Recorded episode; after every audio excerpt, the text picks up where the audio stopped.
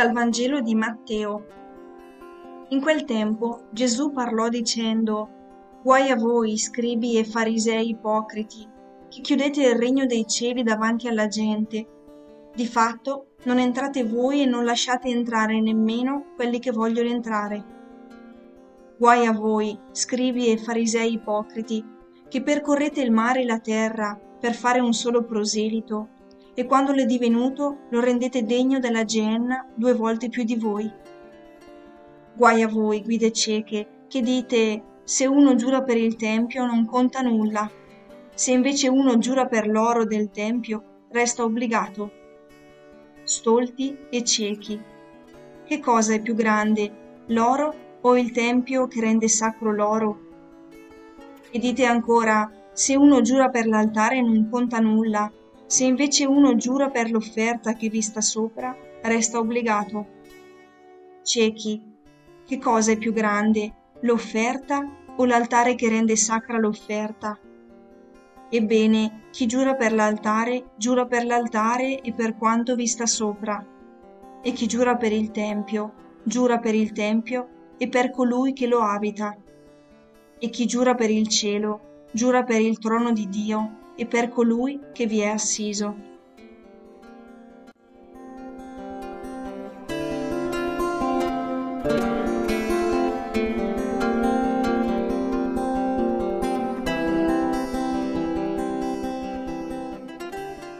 Non c'è peggior sordo di chi non vuol sentire, né peggior cieco di chi si chiude alla luce e alla verità.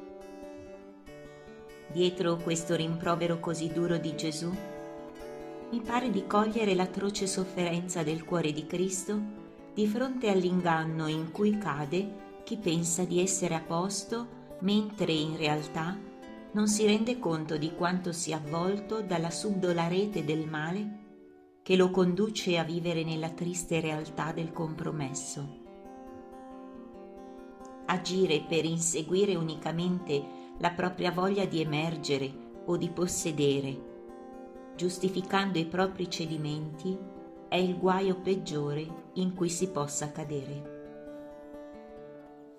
Anestetizzati dalla frenesia del fare o presi da mille preoccupazioni, è facile arrivare ad interrompere il contatto vitale con colui che è la vera via, la verità e la luce del nostro esistere e da lì è breve poi il passaggio per vivere ripiegati su se stessi, in un circuito di buio che non mi fa più cogliere la differenza fra ciò che è bene e ciò che è male. Si possono imbrogliare gli altri, ma non si può ingannare Dio.